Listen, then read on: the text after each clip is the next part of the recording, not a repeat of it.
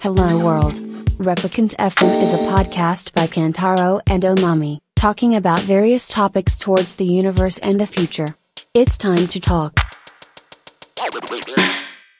JJ さんは仕事ははい。どんな仕こ事。とはい仕。事は、今は、えっと、コイニーっていう、恋に。はいはい。会社で、で、うんコイニーは、えっと、いわゆるそのお店の人が、クレジットカードとか、い電子マネーとかの決済をするために、うんえっと、入れる、こう、端末はい。を、をまあ、提供、決済す、お店で使う決済システムを提供している会社みたいなうんうん感じやってて、うんうーんと、似たような感じだと、アメリカだとスクエアとか、はい。日本だとエアペイとか、はい。そういったところがやってるようなのうんとうん、似たようなサービスをうん。やってます。うん。はい。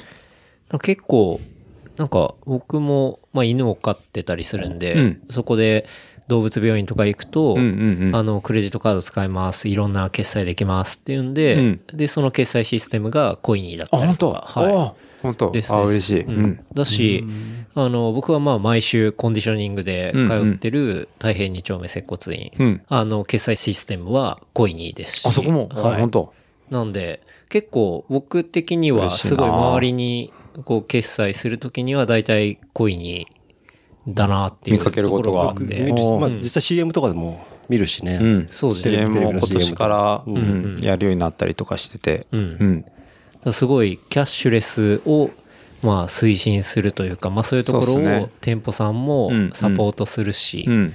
ていうような事業をやっているやっ会て社と。る。う。うんん。うん。やっぱりこう、日本だとやっぱり現金で商売してる人もいっぱいいて、まあ現金だからいいこともいっぱいあると思うんだけど、うん。やっぱりこう消費者側からするとカードが使えたりとか、はい電子マネーが使えたりとか、うんする方が便利じゃないですか。そうですね。なまあそれが日本全国に広まるといいなと思ってて、うん別にその時にコインでも、コインだと一番嬉しいけど、別にコインじゃなくても他のサービスでもいいんだけど、何かしらか入れてくれるとうんいいなっていう意味では、その業界が盛り上がっていくとうんうん。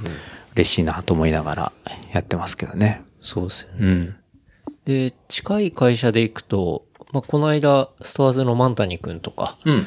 も、基本的にはあれ、同じ会社になるんですかね。そうです。ね。うんえっと、今、コイニーとストアーズが、まあ、グループ会社で、はい。ヘイっていううん。のが、えっと、事業持ち、持ち、えっと、なんだっけ、持ち株持ち株はい会社になっていて、うんでまあヘイグループで、えっと、事業会社としては、ストアーズとコイニーがあるみたいなは感いじはいで、ストアーズは簡単に EC サイトが作れるサービスをそうですね。やってます。はい。で、まんちゃんは、またにくん、まんちゃんは、そのストアーズ側で働いてて、うんそのレプリカント FM のサポーターズショップも、そうですね。ストアーズを使っていただいてるとストアーズ JP 使っているんで。はいはい。ありがとうございます。いやいやいや。なるほど。だからもう本当に、個人的には結構、周りがなんかすごい繋がってて、うんうんうんで、僕は普通にそれを使ってるんですけど、なんかまあこういう繋がりがあって繋がって、中の人にも繋がって、そなうなんだよねんかすごい面白いなと思って。面白いうんうんうんうん。で、コイニーの中で JJ さんはどういう立ち位置で仕事されてるんですそうですね。今は、うーん、今なんだろうな。うーんと、うーん。そんな説明難しいんですか まあ結構なんかじ自由に、あのは、あやらせてもらってる感じが強くて、なんか分かりやすい感じで、まあマーケティングとかブランディングとはいはかい、リサーチとかそういった領域で仕なるほ事をしてる感じですかね。うん。あじゃあ今回のウェブ、あウェブじゃない、えっ、と、まあテレビ CM を打つとか、まあ、そういうマーケティングの部分もやられたりとか。うん。それは、あの、他の人がやってるっていう感じですかね。う。うんもうちょっとなんか、うん、中長期みたいな感じのところで、はい。うん、もっとその会社の、会社じゃないや、まあサービスの価値をどういうふうにするとうん高められるかとか、どういうふうにその世の中に広げていけると、うんいい感じになるのかみたいなところをはい考えてやってるみたいななるほど。感じですかね。割とこう、ふわっとうん。してるかな。ああうん。結構じゃあ、あのーまあ自由に動きつつ、うん。その会社の中長期の方針をこう決めてるというか、うん、まあディレクションしてるみたいな。考えてるみたいなうん感じ。考えてる。うんうん感じかな。自分の意識としては。うんうん、結構長いんですか長い。長くなっちゃったね。今まで働いた中で一番長いかな。うんえっとね、もう五もうすぐ6年目。あー6年経つ。長いですね。うん、長い。創業してどれぐらいなんですかあすいません。 2012年創業だから、19でしょだから、うん。ほぼ結ほ構ぼ。オリジナル。うん。メンバー的な。うん。そうだね。うん。前はどういう仕事をされてたんですかそれまでは、まあ、ずっと、インターネット、いわゆるインターネット業界みたいな感じで、その中はでいコマース系とか、広告っぽいところとか、そういったのが、まあ、いろいろやってたっていうようなへ感じですかね。なるほどうん。え。じゃあ割と僕も近いところにいた感じではあるのかもしれそうなでいですすね。ね。池徳でも代代理店そうですね。ですねまあだ基本的には、まあ最初はでもデジタルの代理店だったりああ。したんで、まあそこから、まあ今は全部やりますけど、うんう。ん。だからどっちかっていうと、その事業主側の方が多かったかなっていう感じあーなるほどのねサービスを作って。はいはいはいうんはい。なるほど。うんうん。ちなみに今、何社目とかなんですか今何社目なんだろう ?6 社目とか、そんぐらいじゃないかあな。あ、結多分構じゃうんあ、変わってるんです結構変わってる。うんうんうん大体なんか3年とか経つとう、ん。変えたいな、みたいな感じになって。まあ確かに3年ぐらい経ってくると、ちょっと飽きてくるかな、的な。そうそう。うんで、割と変えてたんですよね。20代、30代とか。はいではいも、こういうに入ってからは、うん、やっぱりその決済ってビジネスが、う。うん。その短期的にこうどうこうできるっていうようなビジネスではなくて、うんうんじっきじっくりその、なんかインフ,、まあ、インフラを作っていくみたいな感じうのんうんビジネスなんでどうしても、な、長くなってきたっていうんううんような感じかな。うん確かに。いきなり、まあね、一朝一夕には、こう、ガラッと変わるもんではないってそいうそううそとうそうころはありますからね。まあじわじわやっていくっていう。うんまあそういう仕事で。まあやっぱり長いからこそ、その木曜日、こう、高尾に行けたりとか、まあなんか割と自由な感じで、そうですね、うん仕事できているしちゃってますね。うん。スタイル。スタイル。そういうふうにしてる。周りがどう思ってるかは知らないけ ど。でもそれはやっぱり周りも全然リスペクトして、んまあ認めてるしありがたいことですけどね。うん。あまた行くんすね、みたいな。今日、高尾の日っすか、みたいな感じでああ言ってくれるんで。うん。周りの人も、うんもう周知の事実みたいうな。ん。そうそう、あの人走ってるな、みたいな。走ってばっかだな、みたいな。 走ってバカだよね。 走ってばっかだな、みたいな。 なるほど。うん。いいですね。いや、僕なんか本当にもう、キャッシュレス、全部キャッシュレスになればいいって思ってるんで、ねうん。本当に、いいサービスだなって思います けど。ありがとうございます。この間だって、反応行って、うん。健太郎と走り行って、走り終わっても絶対使えないような店で、はい。なんかクイックペイ使えますかみたいに、わざと聞いてニヤニヤしてたから。おばおばちゃん困ってたから。嫌な、でもね嫌なやつじゃないです。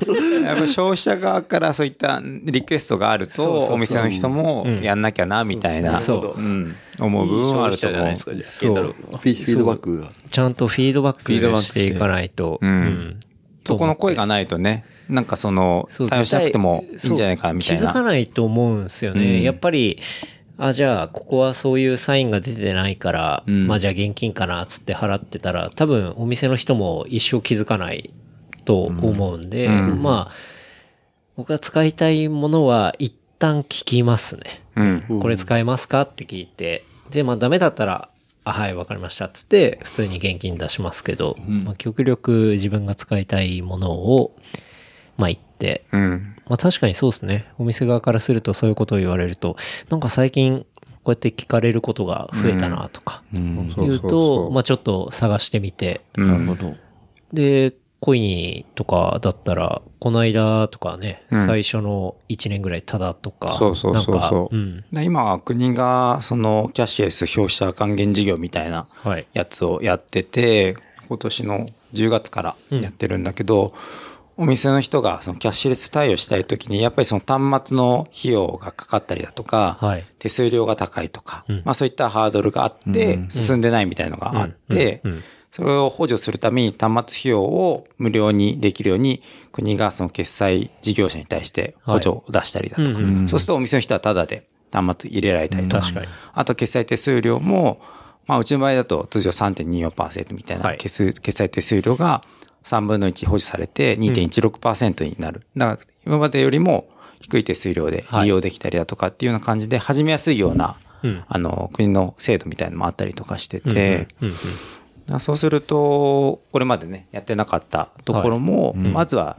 端末入れてみようかなとか、はいはいはい思ってもらえるような、うんあのも、まあ、世の中的な後押しもあったりとかしてるんだけどね。うんうんなるほでも今でこそキャッシュレスって、まあ、ペイペイのその100億円うんうんばらますごいきよねがあったりとか、うんまあ LINEPay もそうだし、まあ今は LINE と Yahoo がまあ一緒になってみたいな、うんうんまあ話があって、まあキャッシュレスって言ったら、まあ誰でも大体ちょっとはわかるみたいな、うんうんまあそういう世の中になってきてますけど、その JJ さんがコイニーに入った6年前とかって、うん多分キャッシュレスのキャの字もなかなか浸透してないレベルだっ確たかにと。。そう言われるとそうだね。うんまだ、うん、そういうキャッシュレスってキーワードがうん一般的な感じはなかったかもしれないね。そうですよね入った時はうんキャバクラのキャぐらいしかなかったよね。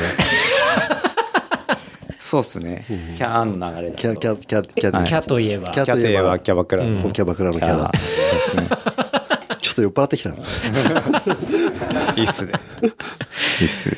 いやでもそこからそのキャッシュレスを見てるっていうのは結構まあ歴史の承認的なうーん。ところはあると思うんですけどね。そうなのかなうん最初の先方見のなんちゃら的な。そう先見の最初の方とかって、うん。そのまあコイニーっていうサービスがあって、うん。結構何これみたいな感じだったんじゃないですか。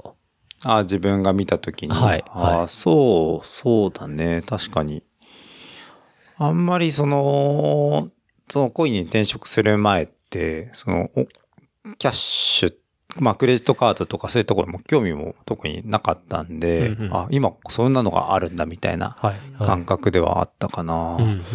うん。でもやっぱりそれが使えた方が便利だなと思うし、うんそのカード、クレジットカード決済できるのって、そのショッピングモールに入ってるところとか、コンビニとか、そういうところではまあ当たり前に使われてるけど、まあ、その個人商店のところとかって全然使えないところもやっぱり当時は多くて、うんイベントとかそういったところで、はいはいはいまあ使えるんだったら便利だなっていうふうにはうん思ってね、こういったサービスを使って。うんでもなんか、その、事業者側としては便利だなって思うけど、要は、それを導入する側うん。とかは、6年前とかだったうら、ん。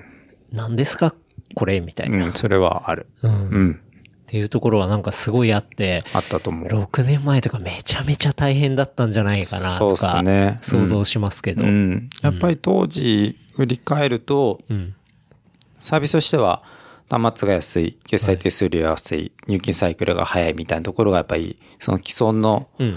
あのクレジットカード決済のサービスと比べるとあのすぐ優れてよく見える部分だったから、うんうんそこからの乗り換えみたいな人も多分やっぱりいたと思うんでね、はいはい経済条件が良くなるみたいななるほどうんうんプラスあとはまあ新しく商売始める人もいるんで、そういった人たちが何かを始めようと思った時にやっぱり検索するっていう、インターネットで、まあはい Google とか、うんうんそういったので検索した人がいて、うんその時になんか見つけるそのファーストタッチにそういったものが、まあ、出てくるみたいなところもあったんで、うん新しくうやろうとする人に向けてはやっぱりこう選択肢としては上がるようになってきたのかなっていうのは、うんうんその6年前でもあったとは思う。なるほど。うんうん。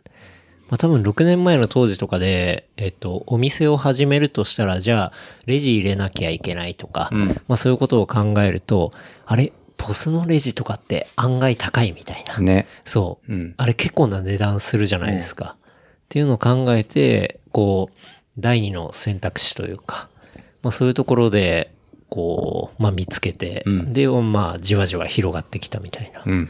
ところもあるのかそうもでしすれないねですね地味。地味な感じかな。うん割と、ううんん当時はなんかそのスマホ決済みたいな感じで、はい。スケアも US から来たりとか、うんうんコインに創業してから楽天がその業界に参入してきたりとか、うんうん。ペーパルとソフトバンクが組んで、はいあの、会社作ってきたりだとかで、ちょっとまあ、盛り上がった時期もあって、うん。うん。それで注目されたりとかもしたはしたんだけど、やっぱりそれ、その世の中、世の中的なこう、なんか、ホットトピックみたいはない感じと、実際そのお店の人が入れるみたいな、やっぱりそこはやっぱ乖離があったような気はしてて、うんううんん。だからやっぱりビジネスの動きとしては結構地味で、うんう。ん、着々こうと、こう積み上げていかなきゃいけないっていうようななるほど感じだったと思うわね。うんうんうん。だから会社的には、ヘイで言ったら、僕は三本さんうん。と一回あの、まあ、うちの会社とまあちょっとつながりがあって、はいはいはいはいそう、会社で講演していただいて、へーで、その後に、まあ、一緒に飲んだりとか、おーはい、したことがあって、まあ、三本さん自体もすごい面白い人だなって思った面白いしよ、ねうんんなんかまあやっぱそういう人が考えるサービスとか、うん、うんまあ、。そういうものとかって、うん、なんか世の中をこう、よく変えていくような、うん。まあ、そういうサービスとかって出てくるんだなってそ思ういだね。まストアしたしズはまさにね、うんいつもさんが作っそうですようんね。立ち上げるサービスだし、うんあの、キャッシュとか、うん。バンクとか、あ、バンクって会社がやってるキャッシュとか、うんうんトラベルナウとかね、そうですいろいね。ろ、うん、はいあるよね。ありま面すね。白いサービスが。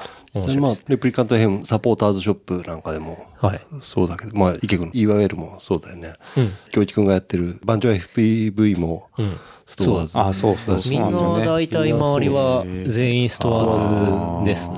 身近でもやっぱ、まあ、何かそのクリエイティブなことをやってる人たちはやっぱストアーズを使って水木さんやってる人が、いいこと言いますね。まあそうなんだ、よくよく言われるんだけど多分これ、よく言われますよねまんちゃん聞いてるんで、まんちゃん多分泣くと思いますよ。あ今聞いたら泣くよりビール飲んでもらいたいぐらい裏で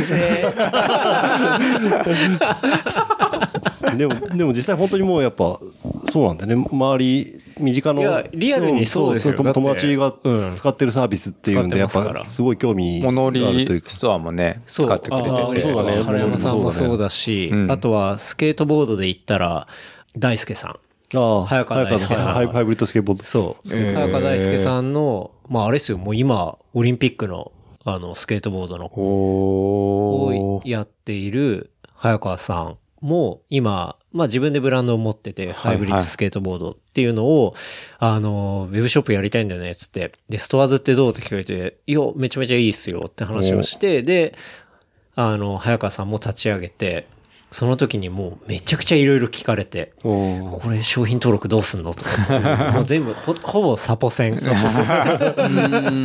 で、立ち上げというか、まあいろいろ答えて、でも今すごいいい感じの。あ、そうなんだはい。サイトが作られてたりとか。やっぱ買う側としても分かりやすいしねそうですね、うんうんなんかすごいいいなと思いますけどね。うん。うん。やっぱり、なんかやりたいって思う人いるじゃないですか。その、なんかは販売したいとか。うん。でその時に、やっぱり、ああいったプラットフォームがあると、テスターズに限らずだけど、はい。なんか、やりやすくなる、一歩踏み出すきっかけにね、ああいうのがなるとうん。いいなってすごく思いますけどね。そうですね、うんなんか作って直接届けたいっていうのは、ねやっぱりちょっと思ってやりたいなっていうところが昔であれば、うんその EC サイトとかってめちゃめちゃ結構ねそうお金をかけて作んないとできないうんみたいなそうそうそうそうそうで決済システムもいろいろ組み込まないと、うんってなったらシステムがものすごい金額かかりましたけど、うん。まあ今はね、本当に、いいまあ、スタンダードプランとか、もう一番ミニマムのプランであれば無料で使えたりもするし、うんみたいな。実際そこに時間とお金かけるのももったいないしねなんかそうですね。ゼロからまた作りまあ作りスクラッチ作り上げねてまあ、よっぽど、こう、特別なニーズがあるとかであれば、うんまあ、スクラッチから作らなきゃいけないかもしれないですけど、うんうんうんうんまあでも、そういう人は特殊だったりするんで、うんうんうんまあ、そういう、こう、個人を応援するような、うんまあ、すごいいい。絶対そういったサービスがあるものものって使いやすいものはどんどん使っていくべきだと思うし、うんおそうですね。やっぱなんかそういったクリエイトして世の中にそういうのを発信してやっていきたいっていう人になんかね使ってもらえるとすごくいいなと思うけどうんね。いいですよねうん、いいと思う。だからすごい、ジジイさん、面白い会社で。そうなの、面白い会社なの。うん。うん。だって、まあ、さっきも出た、あの、ともさんのポッドキャストの公開収録とかも、そうなんだよね。 ヘイ。で。ヘイで、うん、ヘイオフィスで。あそうなんですねはいうんやられたりとか、うん、しま3す回ぐらいやったかな。僕もいつか、ええおうよ、や ろうよ。いや、やろうよ。この、このえ公開勢い収で、録こっのてやっ勢いたことあるでのね、100マイル誘われたからね。やろう、やろうよ。やろ うよ。公開収録ってやったことある公開収録は、あったっけえっ、と、去年のバイクランの時に、キあーャンプサイトで、あの、でも公開収録っていう体ではないですね。もう本当にキャンプサイトで勝手にうんうん。収録してるみたいな感じだったんで、へーうんなんか公開収録いついつやります。皆さん来てくださいみたいなのはないでやす。ってんのあ、じゃあ、ヘイでやりましょう。あと、 100マイル走りましょう。プラスライブがいいですね。公開収録怖いな えーめっちゃいいと思うよ、やっぱり。うん。いや、なんか、プラスライブだって言ってる。お客さん集まったらすごい面白いですね、でも。うん面白い。うん。ゲスト誰にするかとか、そうだね。ああ、それはね。結構考えますうね。ん。うん、そんな時こそソロじゃない、やっぱ。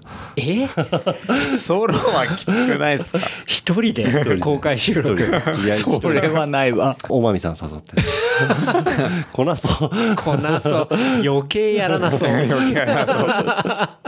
そこはやっぱパイセンじゃないですかい。やいやいや、もう発信することないんで。水木さん、あの、膝を引きずりながら入ってきて、コンテックスの素晴らしさを語られテーピングのて、テね。ーピングの。うんいや、まあ、ちょっとね、なんかそういう公開収録とか、ちょっとやりたいなと思ったら、また相談させていいただや、きたい本か当にな。。でも、そういうのやらせてくれるのがね、うん。自由いやだなっ、て。確かに自由な会社ですよね。ううんん、うん。いいっすね。うん。ビールも売れるんで。あ、そうなんですか。うん。そうそうそう。え。この会社でビールを売れる。うん。まあ、普段、社員は、あの、福利厚生で、はいあの、7時以降はビール、ビールとお酒は飲めるんだけど、はい。その、ポッドキャストとかの公開収録やった時は、はい。その来た人にその冷蔵庫にあるビールをコインに入れ、あの、ビールは200円だっけな。何でも。安っ。うん。青鬼とか、うん。高尾より恋に最高かって話だよね。そうですね。恋に最高かですね。そう、めっちゃ売れるビールが。へえ、うん。いいっすね。う。うんんそれもあるんだかで。まあ、ちょっとこれ聞いてる方で、案外、結構自分で、あの、そういうビジネスやってるとか、まあ、クリエイティブなことをしてる人って、案外いると思うんですよ。うんうん。まあ、結構、実際友達とかもやってる人多いし、うんまあ、そういうところで行くと、例えばリアル店舗を立ち上げたいみたいな時に、そういう決済のところは、コインに使ったらいいと思うし、まあ、ショップとかやりたいって時は、ストアーズ使えばいいしってところで、まあ、ね。僕は、あの、全推しなんで、お、うん来た。なんかちょ星がちょっと悪いお金とかもらってんじゃないのもらってないです。インフルエンサーで。 1円ももらってないそでうそす。 あ、最近のね。最近最 近の。いや、全くない。もう、それは僕は経験値でのおすすめですね。うんうん、うん。なんかでも、レプリカント F で言ったのが、健太郎くんがそのコンビニとかで、はい。現金使う人ちょっとわかんないみたいなことをう、ん。うん。すごい昔の多分エピソードだと思うんですそうけど。ですね。ほんと最初の方のエピですソーよドね。で。なんかそれすごい印象に残ってですね、確かに。うんうんううんん。うん僕もう、だいぶ前から、だこの番組始める前から結構そういう考えだったんで、うん。まあそれは、でも結局、あのタイミングで、そういうことを言って、なんだろうな。いやでも現金とかみたいなそういう話とかもありましたけど、うんでも結局今、みんな、ペイペイだったり、そうですね楽天ペイだったり、うんなんだかんだ使ってるわけじゃないですか。うん。だからやっぱ絶対便利な方に、やっぱ人っていうのは流れると思ってて、うん。だそかうらそういね。うものを思ったら、うん。まあやっぱ進めていきたいしう、ん。そうそう。うん。なんか、その、そのキャッシュレス推進みたいなやつがその10月に向けてやった時に結構地方出張とか行って、で、その時にその明らかにその現金でしか商売してなかったところはが、いペイペイだけ入れて、ペイペイって決済手数料完全無料だし、はいあの、QR がついたポップだけ置けばいいから、比較的お店の人からすると入れやすい、はい。キャッシュレスのサービスみたいな。入れて損がないっていう。そうそう、損は全くない。うんうんでが結構入れてるとか多くて、はいで、まあ出張とかで行ったりとかすると、ね、やっぱり、あの、キャッシュレスでできた方が便利で、うんうん。うんそういうとこで、もうペイペイ使えると、もうめっちゃ便利じゃんみたいな。そうですよね。だから、なんかやってないところも、そう入れるのは全くね、リスクはない、リスク、リスクはないっていうか、なんかハードルはめちゃくちゃ低いと思うんで、うんうんうんまずはなんかやってみてもいいんじゃないかなっていうそうですね気。はするけど。うんでいいサービスですね。うんうん。うんうん仕事の話でいくと、キュウリくんの話に移っていきたいと思いますけど。僕はい。キュウリくんはどんな仕事をされているっていうのは、まず不法滞在なんでね。確かにインドから言えないの、インインドからのインドからの足不ついちゃ法ったらまずいかなって。インドからの不法滞在ではあるが、何らかしらルートを見つけて、今働かれていそうるっでていすう。ね。なんとかごまかしごまかし、いろいろ裏の手、あの手この手を使って、はい。一応日本の企業で、採用枠をゲそうッでトすし。ね。一応日本人枠ではい。働かしてもらってるっていう感じで すかね。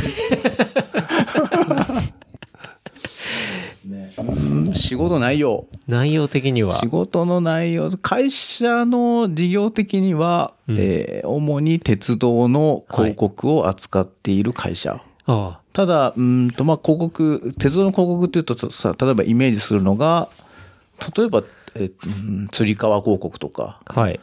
例えば、まあ、トレインビジョンとか、そうですね。はい。例えば、まあ、駅構内の、駅張り。そうですね、とか、うんうんまあ、ここ最近の、まあ、いうーん、結構派手なの言ったら、その、例えば JR 品川駅の、はい。 JR の普通の山手線とかの在来線から、はいえーっと、新幹線の改札に行く間に、うんうんこうビジョンが、その柱、すべての柱に、ボーっとこう、はい。あるある。ありますね。なってるようなうん。安定したラッピングしたりとか。とか、うんうんあ、そういうのもなんだ。まあそういうのも含めて多分想像されると思うんですけど、もちろんそういったものも代理店としては売るんですけど、はい。なんか僕が働いてる会社の特色としては、それプラスで、うんその自社開発している媒体があって、はいはい。それがそのなんか、あの、駅着くと必ずその駅の周辺の地図みたいなのが、あります、ね。各駅に必ずついてると思うんですけど、はいまあ、地下鉄で行ったら、こう、その地図があって、両サイドに黄色字その、うですねえっ、と、黒文字ではい書いてあって、い、まあ、いろんな出口から、どこにそうで何すが一ね番近いみたいな、そう,、はいいう案内がありますけど。そこにその、実はあそこに小さな広告がついていて、うんうん。で、その広告を出していただいてる、まあ、クライアントさんの所在地というか、うんまあ、現、あの、ば場所ですよね。はっいて。いうのを案内するっていう、まあ、広告。あれ一応広告媒体になっていて。あの地図が僕は広告媒体になってたんだっていうのが全く知らなくて。そうですよねはいあれは単純に鉄道会社が、こう、ユーザビリティというか、まあ、ユーユーザーっていうかまサあ、サービ乗ス客サービスそう。のためにサービスで作ってるもうのん。だと思ったそうですら、よね。実はあの地図まで広告媒体だった。そうですね。要は、まあ、外注というか、うんうん鉄道会社であれを作って、はい。あそこに掲載するっていうのはなかなか負担というか、費用もかかるし、そんな、その、なまん、えー、なんていうんですか言葉が出てこない。日本語難しい。日本語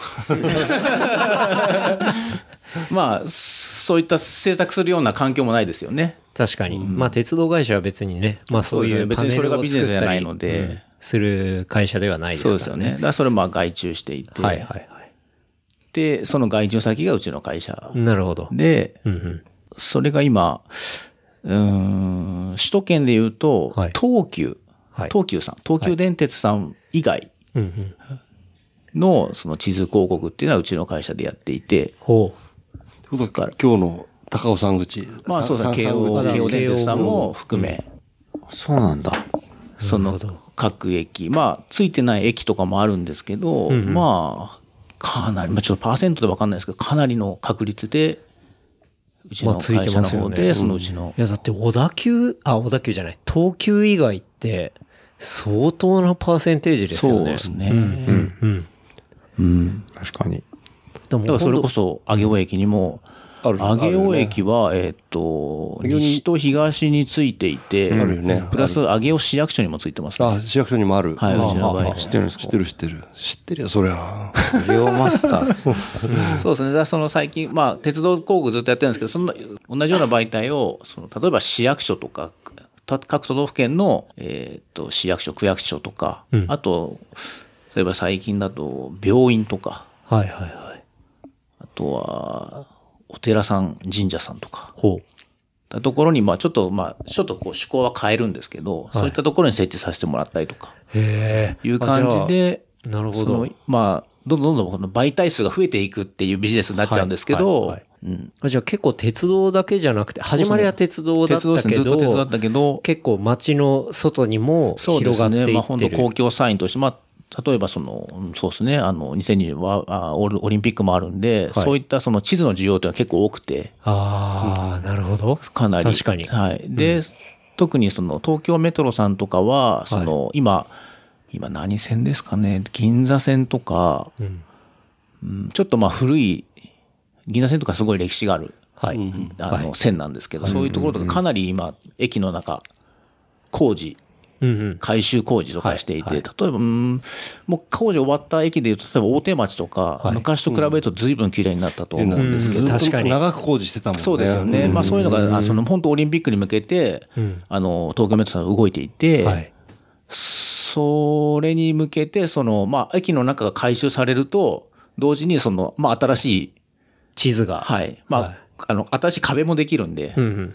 まあその日本人広告大好きなんで、はいその壁に対してこういう、どういう広告をつけるかっていうところで、この、いろんな交渉があり、はい。まあ、うちの媒体、まあ、広告だけじゃない、あ、地図だけじゃないですけど、んうんそういった広告を、まあ、その壁に対して、えっ、と、いろいろこう、なんですか、アプライしていくというか、はい。はい。はい。っていうのが、まあ、いろいなるほろどあり、はあ。って感じですかね。へえ。面白いうん媒体だでからすそうねで。すね。んかなり、あの、競合他社がいない、そうですなのね。でいや、だって、それだけ独占してれば、もうほぼ、ね、そうです占ね。めてるはいぐらいの感じですもんね。壁があれば、もうすべて金に見えてるかもしれない。それ、壁イコール金。壁、金、金。電通じゃないですかそれ電通電通とか。そろそろ、鬼太郎とかの塗り壁にもなんか、媒体が乗っかるかもしれない。 なるほどちなみに、じゃあ、えっと、水木さんが、上尾の駅の地図に、えっと、自分の家の広告出して、みたいな。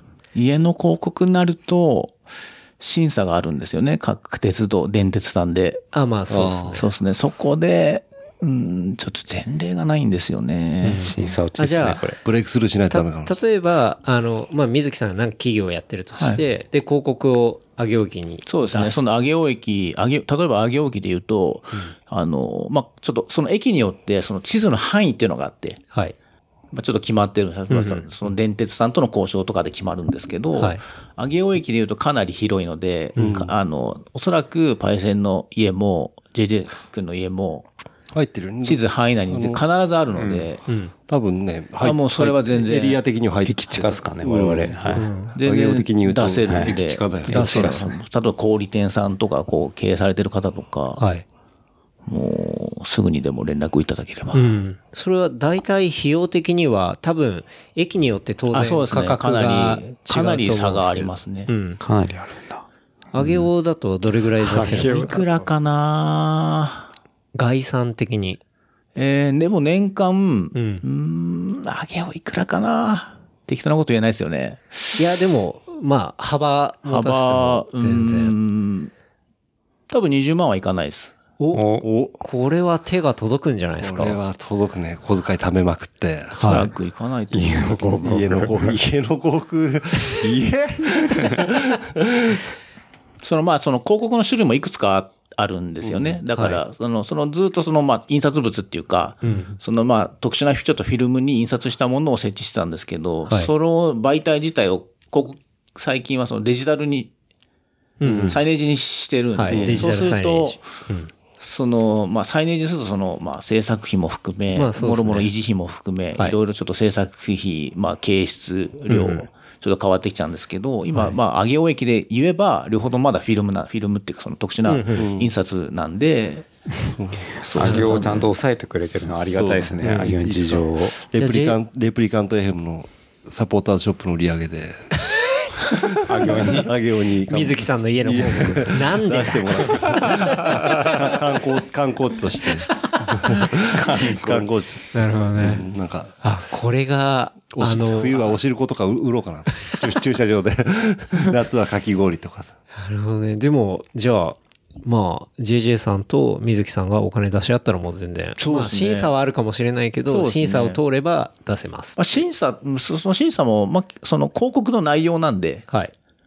個人で出すっていう人が多分いないから、ちょっと前例がないっていうだけで、うん確そかにのそうですね広告の審査っていうのは、その広告内容に対してはいの審査で、まあそうですね例えば、すごいわかりやすく言うと、なんですかね、1番とか歌えないとか、はいその、まあ、それはそうそうでですすねね。、表現、あの、うん、僕もわかりますね。はい。い、わゆる、まあ、広告交差。そうですねで、まあ、公序良俗に、えっ、と、反してないかとか、あとはそういう古代広告になってないかとか、証明できないですよ、それはっていう反よ射うにななって。ないかとか、まあ、そういう話そうをですね。審査する。まあ、そこを通ればいいので、その広告内容でしっかりしたものを作れば、んまあ、企業、ちょっと個人さんは分かんないですけど、企業さんであれば、全然、うん。なるもうほど。すぐにでも、だちなみにじゃあ僕が、あの、レプリカント FM の、あの、鉄道広告をはい秋葉原に出したいみたいはいはいはい。なことになったら、秋葉原いくらぐらいするんですかえ、それはえっとそ、の秋地図のですかそう、地図の。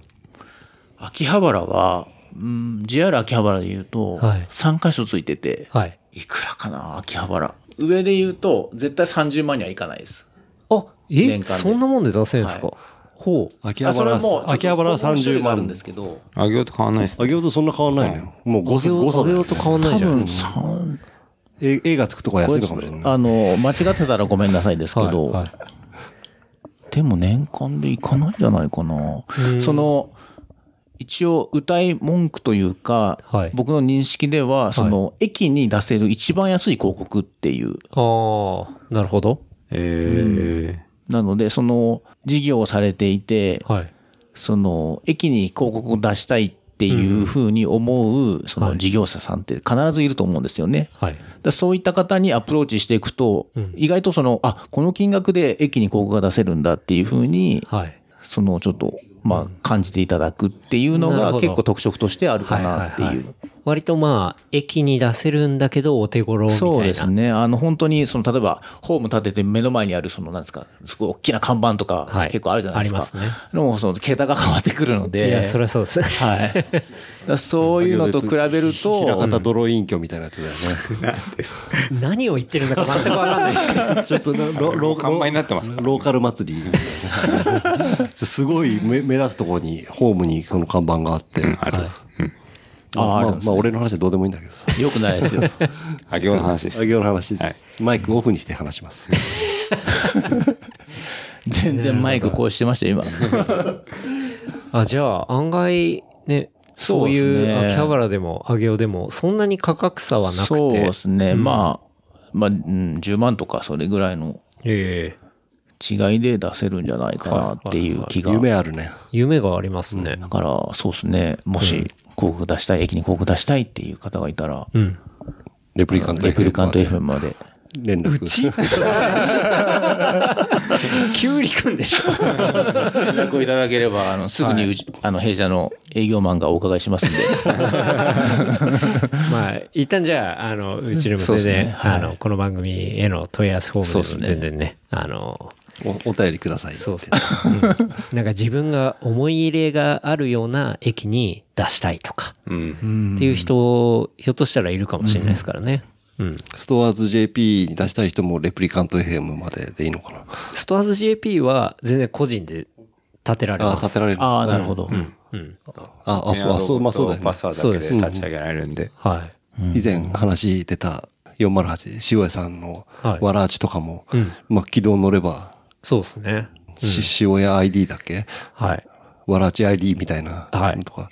まカスタマイズしたやつですそうかそうそうそう。もうだ出せれば楽しいの、そうっすね楽しいのに。うん。みんなで楽しめれば一番楽しいと思うんだよね。楽しいしか言ってないけど。変更してましたね、今。楽しいことが大好きなんです。いいですね。いいですね。いや、だから結構その交通広告って、まあ、僕らが扱うときは結構どでかいやつとか、そういうところとか、やっぱなんだかんだ抑えたりとか、もう最近もしてたりするんですけど、なんか案外地図って、そう、媒体なんだっていう。そうですね。まあ、そこが僕はすごい新鮮で。そうですね。だから多分、そこを起点、聞かせたのが、その弊社の社長というか、は多分、だと思うんですけどね。い。それはすごい目の付けどころそうでがすよねかな多りいい分とそいういうう視視点点のというか。うんだとは思いますね。キュリ君は今の会社はかなり長い。うん。だいたい10年ぐらいですか。うわ、長っ。長っ。そうですめちゃめね。ちゃなん長かい、ですそうですね。意外と10年経っちゃったっていう感じですけど。うん。え、もともと、その前も広告の仕そ事の前。は、えーっと、今、今ディレクターなんですけど、はい。あのー、その前は作る方でした。あのー、何をえーっと、印刷物というか、あそういう広告とか、うんうんうん雑誌とか、はいポスターとか、そういう、まあ、デザイン含め DTP の回 DTP はい領域ですかね。なるほどだから本当に、アドビ製品使って、イラストレーター、フォトショップ使って、インデザイン使って、うんみたいな感じで、本当に制作する人うんうん。だったんですよね。なるほど。はい。そこから、まあ、こう、メディアを売る人に。そうですね。それはもう本当に、まあ10年前だかなんで、えーっと、働き方改革とかって言葉で全くない時代の話で、はい。まあそういう、うーん、なんか制作業務っていうのはなかなか、まあ、大変な労働環境というか。うんうん。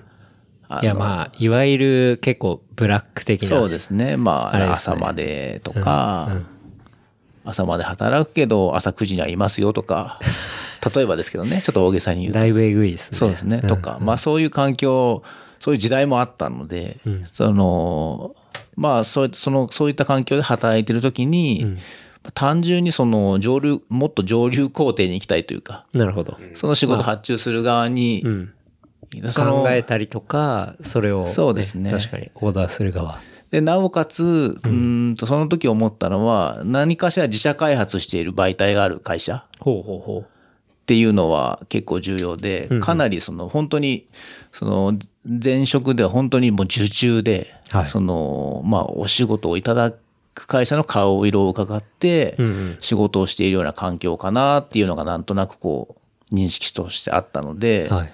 もうその、うんと、媒体とかその商品を何かしら開発しているところうんうん。で働くっていうの、そういう会社の結構強みがあるなっていうふうに感じていて、なるほど。まあ、そういうのを条件にあの転職活動をして、うん今の会社に入ったっていう感じですかねあー。そういう経緯で。はい、うん。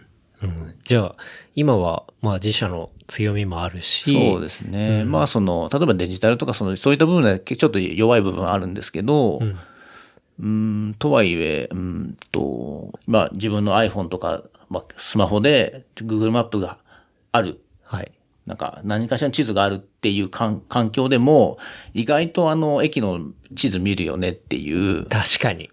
案外見ますよはねい。。っていうのが結構象徴してるかなっていうふうに思っていて、うんだからそこら辺にやっぱり弊社のビジネス、その媒体の強みはこの時代でもあるかなっていうふうにうん。今は認識していて、確かに。はい。うん。なのでもっと、もっと良くなるというか、もっと成長できるんじゃないのかなっていうふうな認識でいるので、うん、いいですね。ここにいるかなっていう感じですかね。確かに。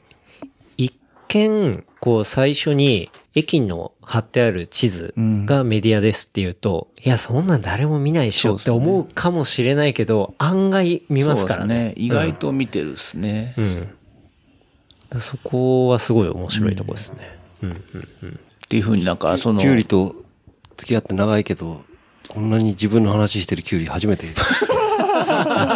俺も初めて聞いた話が今日。あ本当ですかうん。あれ、あ、まあちょっと聞いてるけど忘れちゃってんのかもしれないけど、でも、いや、でも初めてだと思うあ、。でもそんなに 話したことないかも。そうですね。あの、キュウリ君はいつも割と、まあそういうカレー会だったりとか、まあそういう会でも、そこまで、あの、自分から話さないというか、そうですうねん割と寡黙な、あの、自分のことを話さないってよくに人に、人には言われます。 でふ二人でよく旅行に行くんだけど、はいそれでも、あ、そんなに会話してないもんね。そう。そのあたりのことは。そうそうななごないんななんとなく一緒にいるっていう感じだよね。うん、まあ、それはそれで居心地がいいんで居す心地いいんだよね、それが。そうなんだよ。あうんの呼吸的な。あうんの呼吸。つ次、次ここ行こうみたいな。なるほどね。いや、キュウリ君のお仕事もすごいそうですね面白いですね。ただ、まあ、ちょっと足がつくとあ危ないんで、足がつくと。足がつくと。えー日本人と、日本、日本人ずらしてるんで、確かにね、あの、不法滞在そうですね。すぐ、まあなんとか趣味は職質だからね。趣味は職質ですね。なんか最近、ちょっと JJ さんの話にまた移りますが、はい。 JJ さんのツイートは、お店を作るプロジェクトああ、はいはいはいはいはいはい。なそんかれこの面白そうです間ね、奥さんに話したみうたん、いな話した。ことを言っていてう、ん。これお店作るんですかお店作りたい。ほう。うん。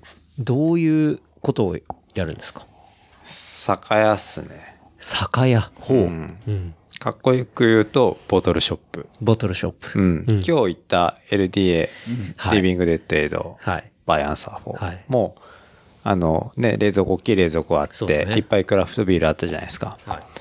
ああいう感じの。はあうん。やっぱり自分がその、ラインクラブ行って、うん。まあ、ハードな、えっと、トレーニングして、はいで、あそこに集まって、うんみんなとビール飲みながら、うんああでもない、こうでもないって話してるのがすごく楽しくって、うんうん。で、まあそういったようなお店とか、その美味しいビールみたいなやつがやっぱり自分の近所にはなくって、はい今日もね、健太君が終わった後に自分の近所にああいったお店欲しいみたいやなーそう、本当に思いました思よ。ったでしょ、はい。うん、俺も全く同じことを思って、ううんん、うんやっぱ欲しいなと。でもない。うんなないんだったら、自分で作っておみればいいんじゃないかなっていうふうに思ったのがきっかけかな。うん。それは場所的にはじゃあ、当然家の近くというか、あげよう上尾ねで。。うん。上尾で一番イケてるボトルショップみたいな。ボトルショップないけどね、多 分あげようね。いけてるっていうか、上げを初だようんね。出したら多あげよう初か分うんもしかしたら埼玉初かもしれない。広いな。 なるほど。うんうんそうそうそう。だから、もう本当に、なんていうんですかね、JJ さんのストーリーとか見てると、うん。いつも僕が見たことないようなうん缶のうんビール、うんクラフトビールを飲まれていて、うんこれどこで買えるのかなっていうの結構ずっと疑問だったんですよ。あ、そうだったんだ。はいうんうんうん。で、今日、あの、LDA 行って、うんあ、ここで買ってたんだそこで買ってる。ううん。でも確かに本当にあれが身の回りにあったら、うんう。んそうなんだよ。なんかビール生活が豊かになるし。そうなの。うんもう家に買い置きしなくなるよね、きっとね。あんなそのうそうそう近所にあったら。確かに。ちょっと買いに、フラッと買いに行ってさ、ん気分で今日これにしようかな、みたいなそ感うじそで。うそうそうそううんうんまあ、そそんなに、まあ、お安く買えるものではないビールの類だとも思うんだけど、思う。でも、その気分に合わせてっていうんだと、やっぱ、う嗜好品だからさ、うん。そうですね。え、でも、あれじゃないですか。普通にクラフトビアバーとかで、うんあの、パイントで飲んだらまあ1000円超えたり超とえたかかまあうんするするんするだけど、うんあそこ今日置いてあったところでも、例えば、えっと、500ミリうんの缶とかでも、うんまあ、700円とか、うん。まあ、それ以下だったりとかうんするんで、うん。もう正直クラフトビール飲むんでいくと、もう全然、まあ、リーズナブルっていうか、まあ、そうそうそアうフォーダブルうん。なので、うんしかも今日もね、さっきも今飲んでるけど、はい美味しいよね、缶でも。そうですねめちゃめちゃ美味しいうん美味しいですねカップじゃなくても決していいような気がしてて、缶でもめちゃくちゃ美味しいし、ううんん。やっぱそれが近所にあると。うん。まあ本当に自分としてもそれが欲しいし、そもそも。うん。うん。で水木さんも多分ね、来て買ってくれるだろうし。そうですうね。ん。棚ごと買ってくれます。あのこと買ってくれるんで。た冷蔵庫持って帰っていいかってなっちゃうんそうなん、そうそうそう。あ、じゃあそういうボトルショップをフォトシ立ョップち上げようと。うん。はああとやっぱりそのランニングコミュニティみたいなはいはい。文脈もああ、そこも絡めるんですね。うん。どっちかってやっぱその、そっちの文脈も、まあ、ハーフハーフっていうか、うんうん。あってやっぱりその、走って、で、その後に美味しいビール飲はいむみたいなやつの、こう、組み合わせってう、ん。めちゃくちゃいいなってなるほど個人的には思ってい確かになてるほ、どうんはいビールだけ、ビール好きな人はビールのもちろんいいし、ランニング好きな人が走るんだけいいんだけど、それ合わさった時の合わせ技のこう、なんか、はい。ケミストリーというか。そう。はい。それがやっぱりいいなっていう実感がめちゃくちゃあるから、うんうんうんで、あげおもさっき言ったその SP で走ってる人って結構いっぱいいて、うんうん。そういった人がそのくつろげるっていうか、はいはい。うん、いう場所も欲しいし、自分もそういったね、なんか場所が提供できるといいし、LDA で自分が感じてたような、こう、バイブスっていうか、はい。そういったものがうん違ったエリアでもね、再現できると、確すかにごく面白いんじゃないかなっていうふうに思ってるところかな。なんか今のコンセプトでいくと本当にね、あの、LDA の、うん。を、こう、正規の継承者的な感じで、まあ自分の地元うでんそういうことをやるみたいなや。りたい。うんうん。なんかそういうのを感じて、すごいいいなって思いそうます。そうそうそう。うんうんうん。なそれが自分がやって、なんかそれが、他の人がなんか真似し、しできるんじゃないかって思ってくれるとよりいいなと思っててうんうんうんうん、で、あげようみたいなよくわかんない場所で、よくわかんない場所言っちゃった。言っちゃった。やで、やって、うで、んそこでももしかしたら、そうのん副業的に成り立つんだとしたら、はい。他のローカルのエリアでうんうん走るコミュニティがあって、うんそのビール好きな人ももちろんいて、はい。やろうぜみたいな人がういんうて、んこうひそれがなんか全国にうんポツポツポツってできてくると、うんうんなんかそれってすごくいいいいじゃないですか、なんか。確かに。う、うんん単単単に楽しそうっていう、うんうんうんそういう思いもなんかあったりとかするんだけどあ、ーうんいいっすね。うんだから、まあ、本当の起点は高尾の LDA のうんところがあって、そうそそうこから上尾にできて、うんで、いろいろこう派生して、うんこうコミュニティが膨らんでいくっていうかそうそうそうそうそう、家系ラーメンみたいな感じだね家系ラーメンみたいな、 うん家系戦略で。家系戦略で。ううんんでも実際確か、上尾駅ってね、JR 東日本管内で利用者数で100位ぐらいなんだよね。それ高いんですかまあ中の上ぐらいだと微 妙。わかんね え。ドルってミドルだね。はいはいでも、まあ、そこそこ飲み屋も多いし、駅前が暗いとかさ、シャッター商店街とかではないから、はい。絶対なんか、ちゃんとやってれば絶対面白いと思うんだよね。うんうんまあも、もちろん俺も行くし。うんやっぱそのビジネスとして成功する云々みたいなのはもちろんね大事なはい。まあ KPI というか、うんファクターーではあるんだけど、まあなんかそれ以前以前にもやっぱりそういったものをやりたいみたいな。うんうん。でやれる、今やりやす、世の中的にもやりやすいね、環境もいろいろサービスとかも含そうめでてすねなってるし、まあそこはね、一歩こう踏み出してもうん。いいんじゃないかなと。いいっすね。なるほど。水木さんがね、買ってくれるんで最終的には。そうですね。全部。全部、うん、もう在庫は全部俺ん家に行くから。クラウド、クリッチでね。そうだね。いいですね。ちょっと楽しみですね。あれ、なんか、いつオープン目標とかあるんですかそれまだ決めてないけど、まあ来年ぐらいのっ。ていう話はしてるんだけしど。てる。来年の前半ぐ前らい半ととか。かかな。うん早いですね、来年もの。うすぐすうぐ。ん。来年の前半ってももうすぐうだ。年末なんで、すぐ来年ですからななね。んとなく物件も物件もなんとなくあそうなんすねうん一応まあ、そのツイッターで言ったみたいに、その、ー奥さんにも言ったはいしうんうん、えっと、昨日とか、あの、会社の社長とか役員の人にもやりたいっす、みたいな話はして、いいじゃん、みたいな感じだったんで、まあ、動けるかなと。なるほど。うん。店名は、店名ね。はい。店、屋号が全然決まんなくって、いやどうしようか屋号がって決まんないっすねこうえーどうしようかなと思って、これから考えていく感じなんだろうけうど。ん、なんかないですかね。まあ、こう広告のプロがここに今目の前に2人いるからね。そうそうそう。 俺、基本的にやっぱ使えるリソースはフル活用するっていうねコンセプトで生きてるんで。 まあももちろん、みんな同じアジアの仲間なんだから。範囲がでかい。 アジアくくりできました。そうユニバーいやス。インインド人そうですね、ここにインド人がいるんで。っすね確かに。そうそうそう。なるほどね。どういう雰囲気はでも、あれか、ランニングの人が入ってくるってことそうですもそんね。う。お店の雰囲気もまあ今日のね、行ってもらったうん LDA みたいな。 LDA はい。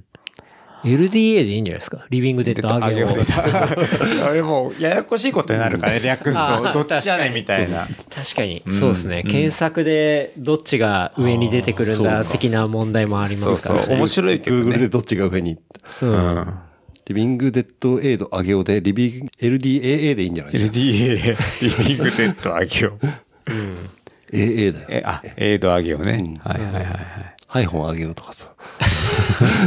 どんどんややこしくなってくるんですねなんか、候補とかあるんですか今ちょっと考えてるみたいな。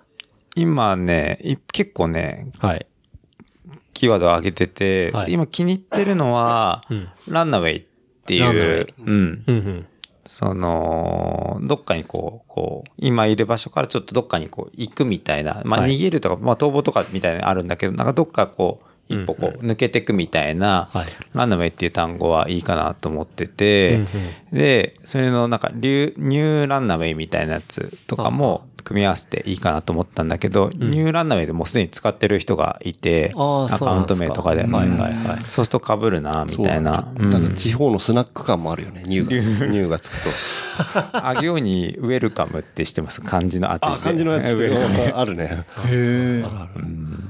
らそういったなんか、こう、英語っぽい感じするのか、ね、走る練習キャップじゃないけど、はいその日本語っぽくいくのか、うんうんいろいろこうありすぎて、なるほど。全然集約してこないって感じなんですよね。うんうんうん結構まあ、屋号は、うん、しっかり考えた方がいいですし、ね結構まあ、その分難しいっちゃ難しいですよね。ね。あれでもちょろっと走ってる時も、大体その話で終わってったもん。うん、そうですね。なんかアイディア出たんですかいや、もうふ、まあ、例によってふふざけすぎちゃうからさ、 俺。走ってでも、の飲んでないのにふざけちゃって。うん全却下。全客。存在すら却下。 そう。最後置いてかれちゃったからね。逆に、その、ケンダロウ君が、んその、レプリカント FM っていう屋号を、はい。まあ、こう、打ち出したというか、ああ、そう、うんそうそういったところろを参考にさせてもらあ、うとか。確かに。あれどうどやうって決どうめいったんたですか経緯で決まったとかっていう。レプリカンあテ FM。番組の名前を決めたのは、まあ、始め、この番組始めるタイミングで、ちょうど、まあ、映画で、あの、ブレードランナーの2049はいはいが、まあ、公開されていてあ、で、あれを見て、で、僕、そのまあ映画を見る前から、まあ、ポッドキャスト結構聞いてて、なんか面白いなと思って。で、ちょっと自分で来年あたりやりたいかな、みたいな、こう、マインドがあって。で、ブレードラ、ブレードランナーを見て。で、まあ、そのブレードランナーのシーンで、こう、なんていうんですかね。まあ、ファーストの、あの、時代を、えっ、と、思い起こすシーンがあって、それはどっからデータを引っ張ってくるかっていうと、まあ、ライブラリーみたいなところに行くんですよね。で、そのライブラリーで、オーブみたいなものを引っ張って、で、それで参照するんですけど、そのオーブの中に入ってるデータっていうのが音声データだったんですよ。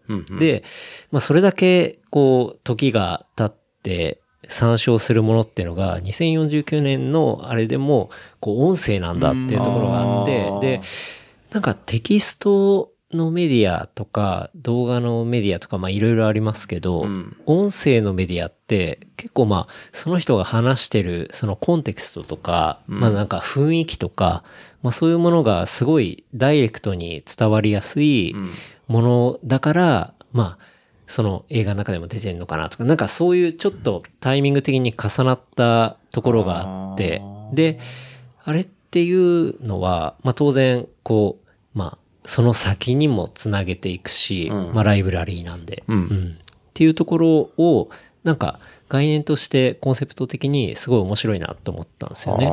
で、あの、単純にアーカイブするっていうのもあって、まあ配信するっていうのもあるんですけど、なんかそれを、こう、この先、まあ、全然もう僕死んだ後とかでもいいんですけど、まあデータとしてその音声を拾った人が、そのブレードランナー的に、あ、こういう生活をしてた人がいたんだとか、うんあこういうことにチャレンジしてた人がいたんだとか、うんあこんなくだらねえこと話してんだとか、まあ、そういうことが、まあ、未来の人につながっていったら面白いかなっていうのなるで、ほどねレプリカント FM っていう、まあ、名前をつけて、で、まあ、それは副題として、まあ、人の暮らしを、まあ、あの、未来と宇宙につなげるっていうのは、まあ、そういう意味合いも含めなるほてど、あの、つけたっていう感じですね。なるほどね。これぐらい説明できるような屋号がいいということです ね。ストーリーね。 はい。ストーリー、そこにはストーリーが必要要だっていうことですねうん、そうなんだよね。もしかしたら全部後付けかもしれないからね。いやでもこれはあの本当レプリカント FM って名前はやろうと思ったのは本当年明けなんですよもう本当に元旦というか、まあ、年末から元旦にかけてやろうって思って、うんうんそのコンセプトを考えるのに1ヶ月ぐらいかけましたね、やっぱりまあ僕の仕事的にも結構コンセプトを作ったりとか、そういうコンセプトワーキングをするってところが結構、まあ仕事の核とか、まあ、クリエイティブエージェンシーだったりする、うんまあ、そういうところがあったりするんで、そこはちょっと大事にやろう。丁寧にいやろう。やー、まあわかる。うんうんやろうと思って、で、1ヶ月ぐらい考えて、まあ、それをカチッと決めたら、まあ、あとは、まあ、それに応じて、あの、まあ、ゲストを迎えたりとか、っていうところで、えっ、と、1月の末に、だ1ヶ月ぐらいかけてう、ん。で、始めたっていう感じですねえ。うーん。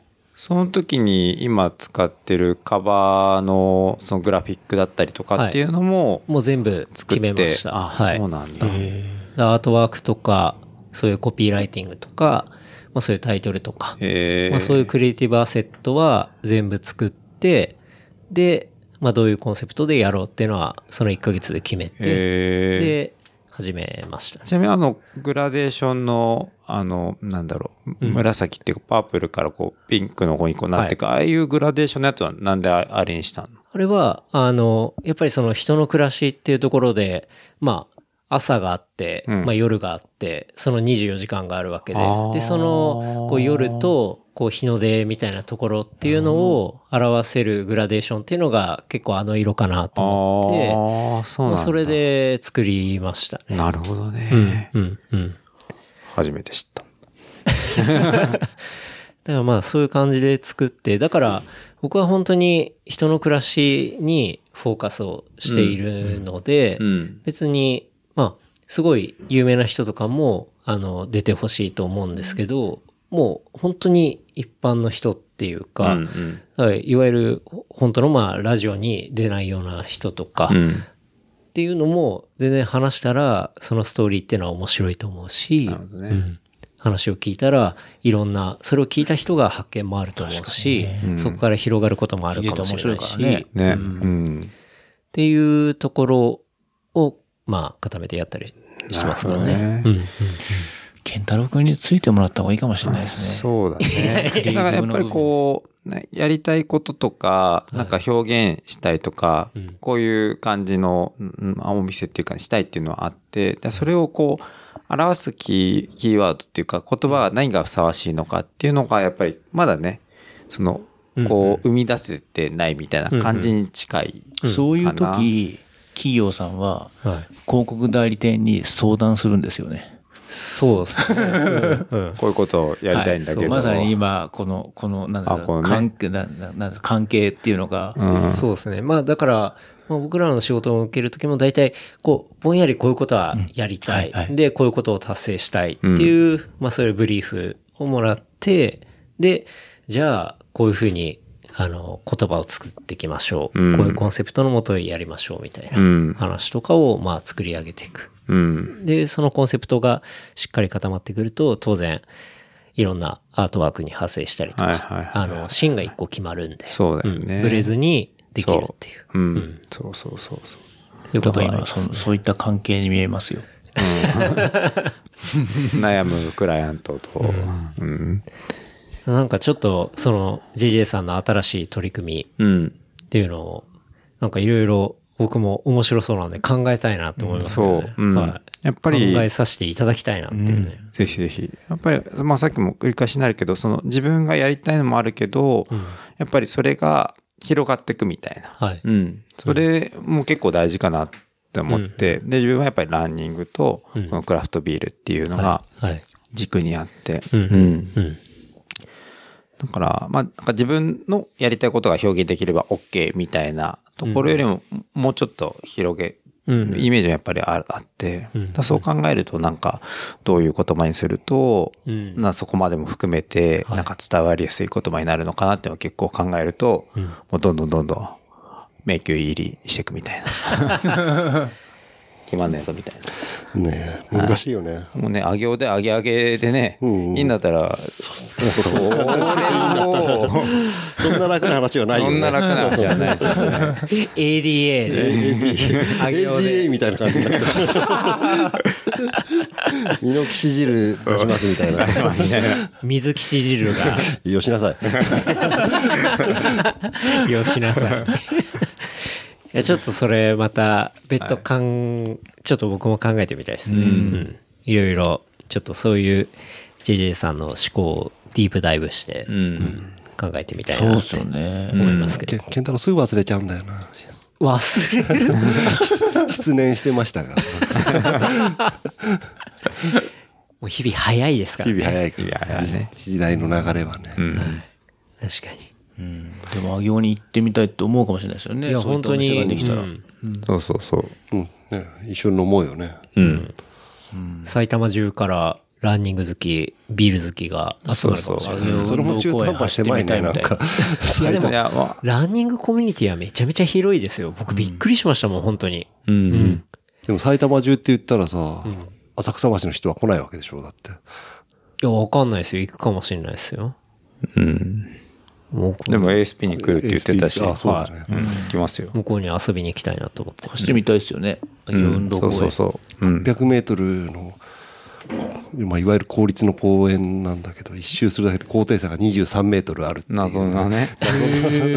謎公園。そううん。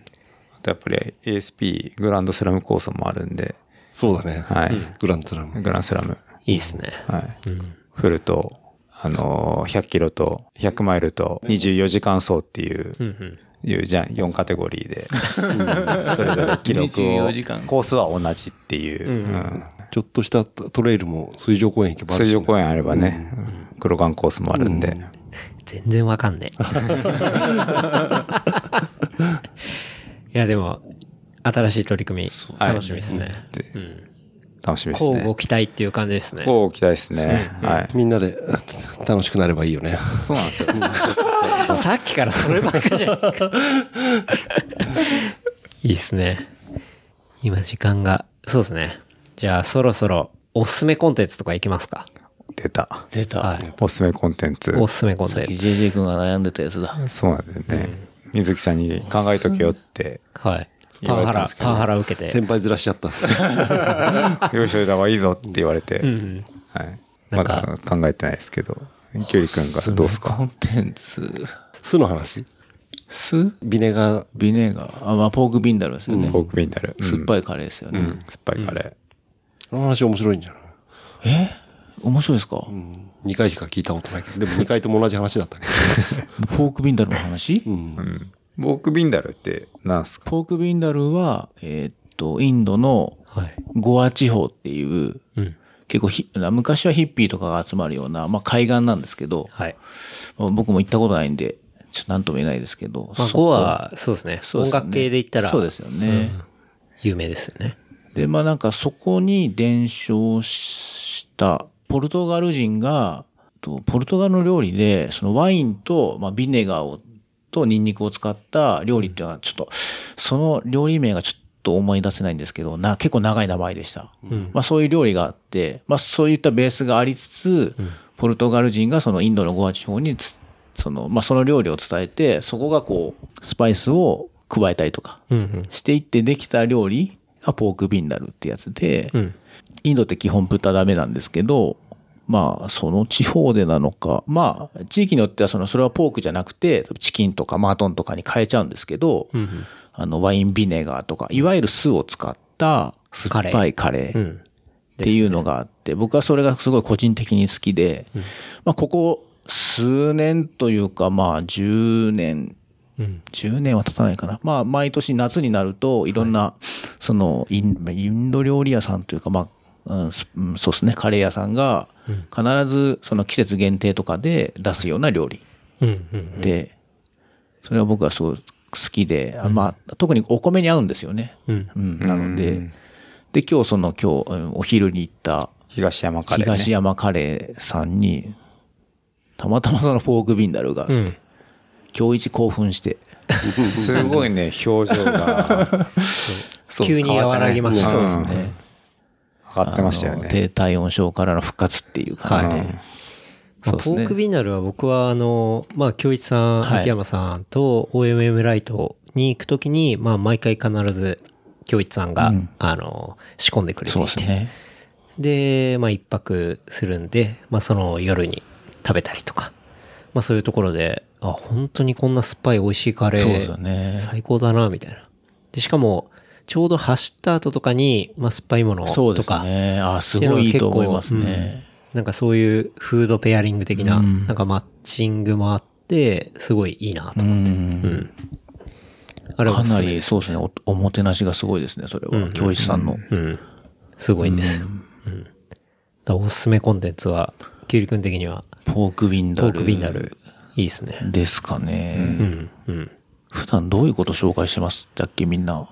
なんかまあ見たや大つとか体、ね。見た、読んだ、聞いたとか、まあそういうコンテンツ系ですけど、うん。ジェイジさんどうですかそうっすね。今日なんか紹介してもらった時に、はいあのープロレスっていうキーワードがあったけど、はいはいプロレスの話一切あ、確かにしてないですね。してないですよ。うん。で、今、新日本プロレス見てて、はい。で、新日本プロレスって知ってます一う応ん、名前だけわかる感じですけど。で、俺も全然プロレス、昔のプロレス全く見てなくって、2年ぐらい前から見始めたんですよ。新日本プロレス。で、それは、きっかけは有田と週刊プロレスとっていう番組が Amazon プライムであって、で、それの話を会社の人がすげえ楽しそうにしてて、はいはい何それみたいに言ったら、そういう番組あるって言って見始めて、うん。で、しでもそのプロレスの試合の映像は流れないですよ。うんうん有田のトークだけなんで、はいで、YouTube で見たら、あ、こんな今、感じなんだみたいな、結構衝撃的な、なんかフィジカル的な、すごいなって思って単純に思ってほうほ、で、結構今、それで見てて、実際その、えっと、後楽園ホールとか、はい東京ドームとか、うんあの、久喜に見に行ったりとか、はしたりとかもしていて、で、それで、えっと、新日本プロレスワールドっていうオンデマンドのはい。サービスがあるんで、うんうん。もうそれ見まくってる感じですかね。だからもうネットフリックスは解約して、新日本プロレスワールド一本みた いな感じ。マジっすかはネットフリックス解約しい。て、はい。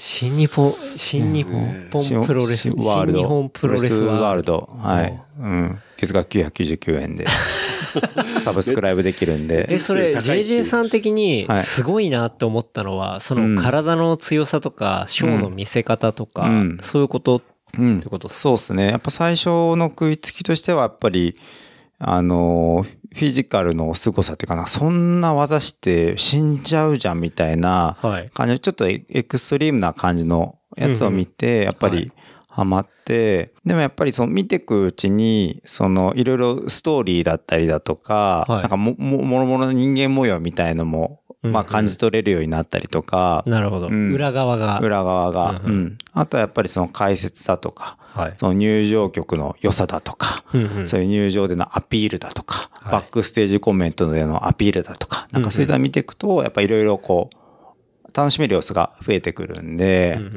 ん、で、どんどんどんどん、ハマってったハマってったって感じですかね。うん。そっから遡って古いやつとかはあんま見ないです。あんま見れてないですね。うんそのワールドで昔の試合もあるけど、やっぱり今リアルタイムで起こってることの方が、うんなんかやっぱりリアルにはい。感じれるし、ううんんそこのストーリーに乗っかってるみたいな感じですかね。なるほど。う。うんん。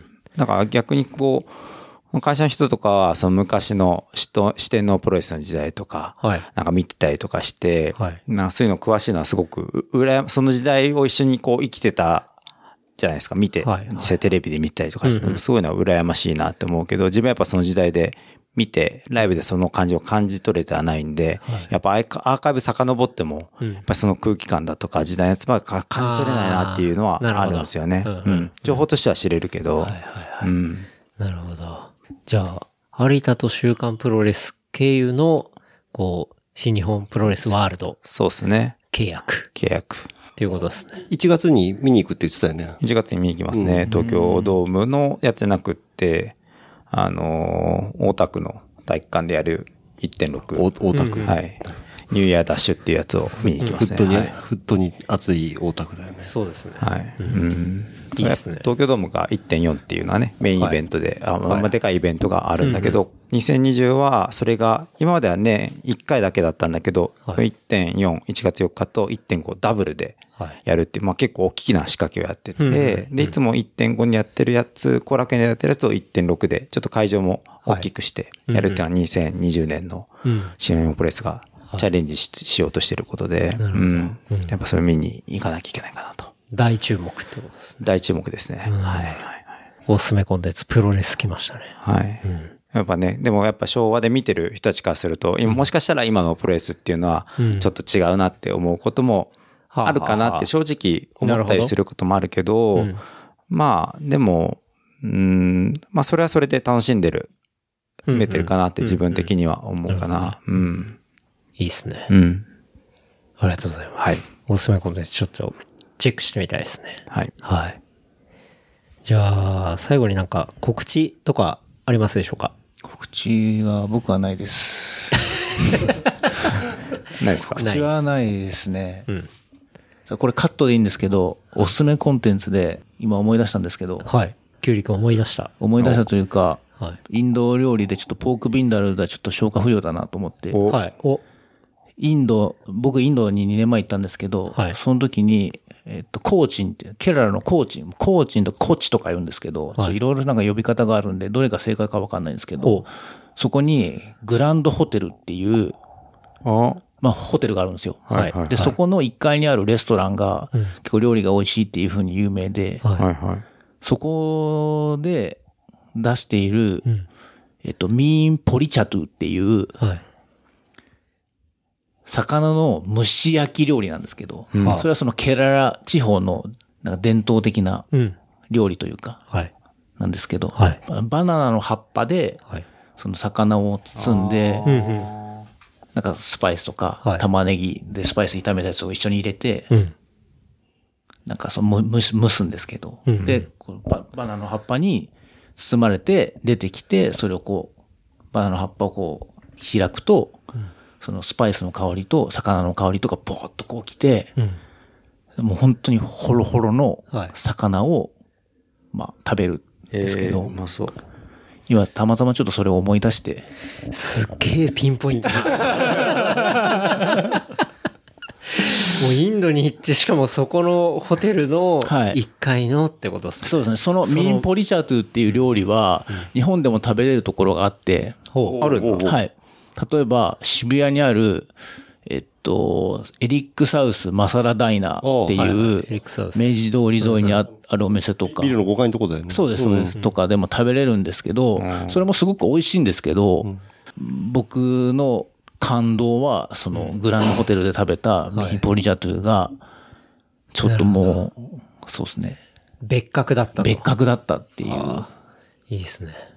のをちょっと、すいません。おすすめコンテンツですねおこれカットで大丈夫です。いやいやいやめっちゃいい情報でしょもう採用です、ね。すごくお腹空いてきたもん、今エリクサ話スよく行くんで、ああ、そうですよね。い行こうかなって思食う。べてみたうい。ん、マサラダイナー。うん。いいですね。いい。ちょっとじゃあそこのピンポイントのメニューを頼みたいですね。インドに行った際には。うん。でもごめん、ちょっと、もう一回メニューの名前聞いてもいいミーンポリチャトゥです。ミーンポリッチャというポリポリチャ会トゥを開かないと。ミーンポリチャットミーンポリ。多分、多分そうだと思う。言わないと忘れちゃうね、これ。ミーンポリチャって、はいまあ、小ノートに貼ってます。はいそれはすごい美味しかったです。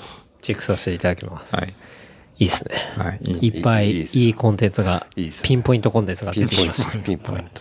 あとは告知。僕からも一応あって、えっと、浅草橋ヤング用品店のそうだねボリューム2うん。が、えー12月8日日曜日の13時から17時でやります。はい。で、まあ、ボリューム1も結構本当に人に来ていただいて、まあ、すごい盛り上がりまして、うん。で、まあ、原山さんとまあ話していて、なんなんかまあ、あれはすごい8月だったんで、まあ夏バージョンで、で、まあ冬もやりたいね、みたいな話をしていて、で、まあ今回12月8日いいなに、えー、まあ実施に至るというところになりますね。これは本当にもう5時間だけのガレージセールですね。あれ水木さんも出そうそうね出品者ですよね。水木さんだそうもです出品者とし今回はてそう。前回はちょっと家族旅行で、ちょっとオファーはしてもらったんだけど、参加できなかったんで。うん。ですね。なんで、まあ、大好評で終わった初回から半年、まあ、季節も変わり、新たなメンバーも参加っていうような体で、えー第2回、12月8日、1時から。なんで、ぜひ皆様、あの、お越しいただければと思います。というところですね。ですねまあぼ僕も当然いますし、あの、出店者としては、まあ当然、あの、原山さん、物売りの原山さんと、あとは、内装屋ですが何か、みたいな哲司さんがいて、あとは、バイスジャパンの、えー、シュータですね。これも番組に出ていただきましたけど、まあ、シュートとか、あとはヘイティキッズの、えー、ジュンさんとか、バイクロアの、えー、オーガナイザーのうちの一人の万作さんとか、クリリンとか、あとはヘルイエクラフツのイエクラさんとか、あとは京都から、これは新メンバーですけど、娘がアイドルの高田さんとか、はい。高田さんもね、結構、スニーカーいっぱい持ってたりとかするんで、結構レアなやつとかいろいろ出るんじゃないかな、それは楽しみみたですいねな。サイズアウトいいな。ですね。で、水木さん、フロム上げを。フロム上げ。はい。まあ僕も出しますというところになりますね。で、まあさらに、アンドモア、てんてんてん的な感じで、まあもしかしたらあの人も来るかもみたいな。まあちょっと、まだ決まってないですけど、まあそういうところがありますね。なんで、まあ早めの年末の挨拶がてら、ぜひというところですね。場所は浅草橋の3の12の6。で、12月8日日曜日13時から17時。本当にもう誰でもウェルカムなんで。うんまあ、近くにセブンイレブン、お酒の売ってるセブンイレブンもあるんで、そうですね。ちょっと昼飲みがてら、うん。まあ適当に買って天。天気いいといいよね。そうですうね、ん。それは思いますね。走っていこう。バイクロアが中止になっちゃったんで、そうですね予定が空いちゃった方なんかは、確かに。確かに。うんぜひそのつもりでした。自転車で、ですね。私も完成車1台ぐらい出そうかなと思ってますんで。自転車出すんですね。そうそう。だいぶやばい。輪行で持って って、う売れないとそのまま持って帰るって いう。単なる苦行です、ね。副 業。なんで、まあ、情報とかは、あの、浅草橋ヤング用品店のハッシュタグ、用品店の店は展示会の店なんで、まあ、間違えないようにというところで、まあ、そういうハッシュタグとか、あとはまあ、参加者の SNS とかで、まあ、もろもろ、また近くなっていったら告知すると思うんで、まあ、ぜひ、チェックしていただければというところですかね。はい。です。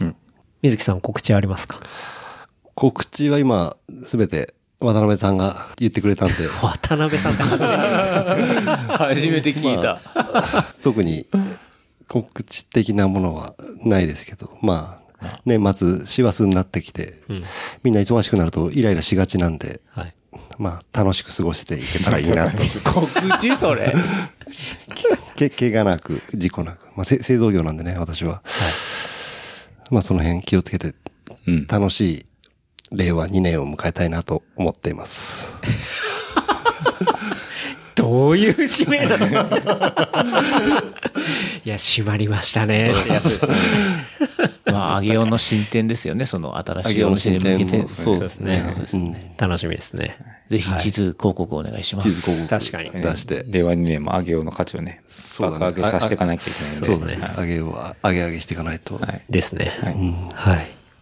じゃあ、一緒に、一緒に走りたい方なんかいれば、タイミング合えば、いあー確かにいろんいろんな人と走ってみたいなこちらまとで思うんお便りいたこだければっち、こちら まで。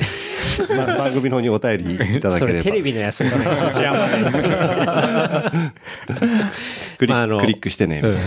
まあ、全然ソーシャルの DM とかっていうところで、なんか興味あるとか、なんかちょっと参加したいんですけどとか、うん遊びたいんですけどみたいな。 200周したいんですけどね。うんまあ、実際そういう、 200周したい実際そういう感じでこれも繋がってるんでね。そううんそこめちゃめちゃリアルなんで、ううんんっていう感じですかね。はい。じゃあ、事務連絡していいですかね。お、どうぞ。見れる。はい。いつもの。はい。いつぽのいつ、いついつもの。はい。えー番組の感想、フィードバックは、ハッシュタグ、レプリカント FM、ハッシュタグ、レプリカント FM までいただければと思います。話したトピックスをまとめた小ノートは、レプリカント .fm、レプリカント .fm で見ることできますので、こちらも合わせてチェックしてみると楽しいかと思います。あとは番組のサポーターグッズを置いておりますショップは、レプリカント FM.shop で見ることできます。えーまあ、このサポートがですね、番組のさらなる発展につながりますので、ぜひともよろしくお願いします。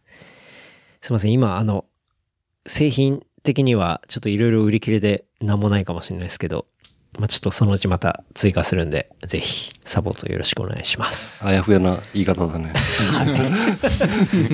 いやちょっとまだ全然用意できてないんでね。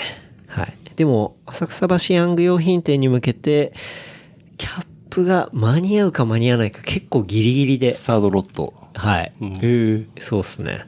なんで、まあちょっと、まあ間に合わなかったらごめんなさいですね。 うんまあ間に合ったらいいかなっていう感じでございます。はい。というとこですかね。そうですね。はいそうですね。なんか見見られてるけど。はい。じゃあ、見られてるちょっと今日、最終の使命を、そうですね、完全に。あげお天狗に。そう、あげお天狗に。ま、まさき締めの挨拶はしたんですけどね。したんだ。したつもりだったんだけど、また振られると思わなかった。いつもこんな無茶ぶりだけで来てるんだけど。うん。まあ。ね、ねえな、何も。